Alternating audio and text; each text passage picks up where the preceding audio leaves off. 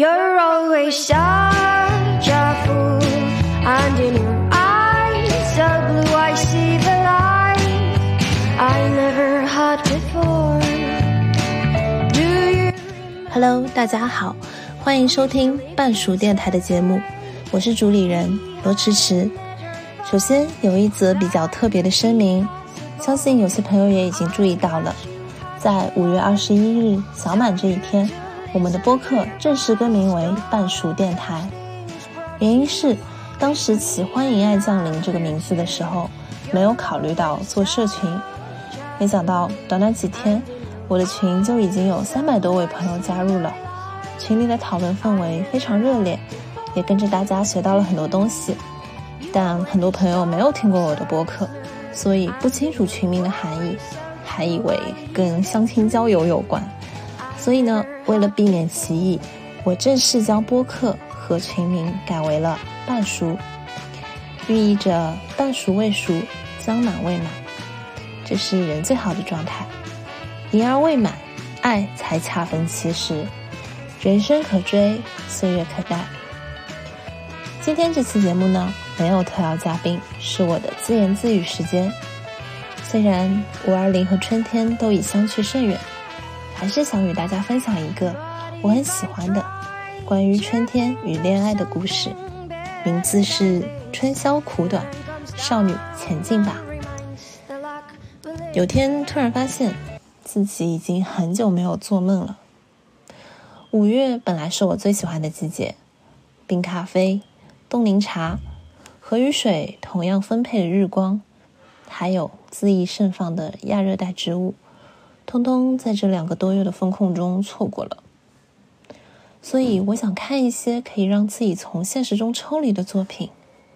还有什么会比汤浅导演的这部动画更合适的呢？二零一七年看的时候，我就拿仰头喝酒的女主当过头像。其实你会发现，自己以前喜欢过的东西，很多年后翻出来看，还是很喜欢。汤浅用这部作品告诉我们。好的动画应该是什么样子？充满张力的画面，奇幻的时间线，和如同梦境般天马行空的想象力，这些都是真人电影无法实现的。重温电影的当晚，我还一口气补上了鬼才作家森见登美彦的原著。电影与小说都是无与伦比的浪漫有趣，但文字传达出的韵律感。以及男女双重视角叙述的魅力，又是影像不具备的。光是列出一些有代表性的词语，就已经足够能够感受到有趣。比如“朋友之泉”“红警梨”“伪电气白兰”“诡辩舞”“书店之神”“随心所欲主义者”“顽固王”“不倒翁”“感冒之神”。森见登美言让我明白。细小的心情也可以像烟花一样灿烂，也难怪这本书会有“宇宙第一有趣”的美誉。我们这期节目的分享也将结合电影与原著一起展开。首先，“春宵”这个标题就很有意思，“春宵”一词出自白居易所作的《长恨歌》：“春宵苦短日高起，指美好纵欲的夜晚。”夜晚不同于白日，人的行为会受到情感的支配，所以《春宵》这部作品也将故事的舞台设定在夜晚。打一开始就表明了，这是一个与情感息息相关的故事。还很有意思的一点是，这个故事里怀春与寻找爱情的并不是少女，而是那个在苦短的奇幻之夜一路追随她的学长。所以，我们是从学长的视角。去看见少女的探险之旅。学长的形象就是大学里随处可见的全乳派理工男，而他眼中的黑发少女则截然相反，是美好烂漫的象征。所以，我们看到女主领着众人喝了一家又一家店，混在陌生的人群中大跳诡辩之舞，对夜晚的城市人抱有信任与善意。同时，他也懂得如何保护自己，时刻谨记着朋友之权。而让我印象最深刻的，就是他与李白先生的斗酒片段。也是在这里，我们第一次认识了伪电气白兰这款酒。像女主说的，第一次喝到伪电气白兰的感动，该如何形容呢？伪电气白兰既不甜也不辣，也不是我想象中的有闪电在舌上劈过的感觉，只有芳醇的香气，但没有味道。本来我以为味道与香气是同气连枝的，但这款酒却不是。每当酒液含在嘴里，眼前仿佛有花朵盛开。不留丝毫杂味，滑下腹中后，便化为小小的暖意。容我说的夸张一些，伪电气白兰的味道，简直让我所在的世界打从最深处温暖起来。但喝到同一款酒时，李白和少女却有截然不同的体会。下面这段对话可以鲜明地感受出人物性格的差异。因为今天没有嘉宾。就由我一人分饰两角来给大家分享一下。首先是李白先生，伪电起白兰乃人生虚无之味。然后是少女，我尝到的是宛如从内心深处温暖人生般的丰润之味。你这小丫头懂得人生吗？人生是虚无的，着实空虚。人生孤独而空虚，转瞬即逝。是丰富的，是互相掠夺，互相给予，痛苦，快乐。你为什么喝了一家又一家？我被缘分的丝线所牵引，现在能和李白先生喝酒之事也是。在我看来，所有的事情都互相联系。我现在能明白，那是酒带来的假象。现实乃是充斥物质与欲望的荒凉世界，人们并无联系，唯有孤独。也许所有的一切都有着联系，没有任何一个孤独的个体。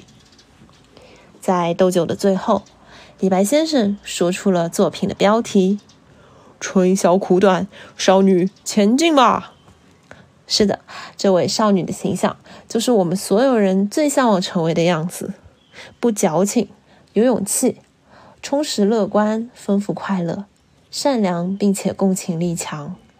他深信所有的事情，所有的人都相互关联，没有人真正孤独。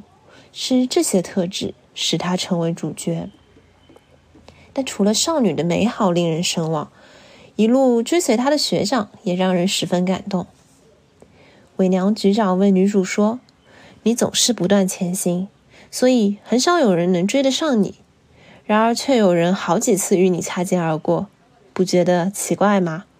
是呀，像男主这样扔个砖头到街上一砸一大把的人，却还努力克服着自卑与怯懦，拼尽全力追赶那个大步向前的身影，只为在相遇的时候说一声“好巧”。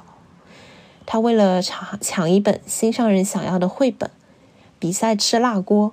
吃到神志不清，为了守护学妹的吻，在学院祭时搭着缆车缆绳越过火海。在生病的那晚，他依旧怀疑着自己，怀疑自己喜欢他的动机。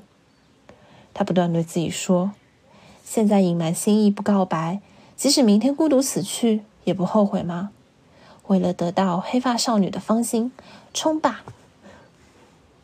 在一群人教会我们如何去面对复杂的成人世界时，男主让我们看见了爱情的简单。好在这个故事有一个童话般双向奔赴的结局。书里的结尾是这样写的：学长看到我了，他笑着低下头，我也低下了头。就这样，我一边向学长走去，一边低语：如此相逢。也是有缘。看完这部完美的青春浮世绘，整个人真的会像喝了书里的伪电气白兰一样，有种被强烈的元气、好奇心和真诚的爱意包裹起来的感受。当然，这部作品还带给我另一重思考。接下来这个话题可能就稍稍有一点沉重了，就是影视里的少女形象。与现实中的割裂感。其实我们会看到，在东亚的文学艺术作品里，不乏对少女的这种追捧、热爱、描写。《红楼梦》和他的模仿者《源氏物语》就不多说了。宫崎骏作品里的主角，还有包括《东京爱情故事》里的赤名莉香，《犬夜叉》里的桔梗，《柯南》里的小兰，《火影》里的楚天，甚至金庸作品里的赵敏，他们的形象。也都是少女之爱。这些影视作品里的少女都是我非常喜欢的角色，而她们几乎都是理想与完美的化身。我可以，我也可以理解为什么创作者要这样塑造。就像宫崎骏老人一直说的，宫崎骏老人家一直说的，如果非要描写现实的话，我们还何必制作动漫呢？但他没有参与制作的那部《听见涛声》却大获成功，也是我自己最喜欢的动画电影。里边的女主角并不完美，她傲慢无礼、大发脾气，甚至和男主角互扇耳光。以后我会专门开一期来聊聊这部作品。今天列举它的原因是，我想它足以让我们看到真实的力量是多么直指人心。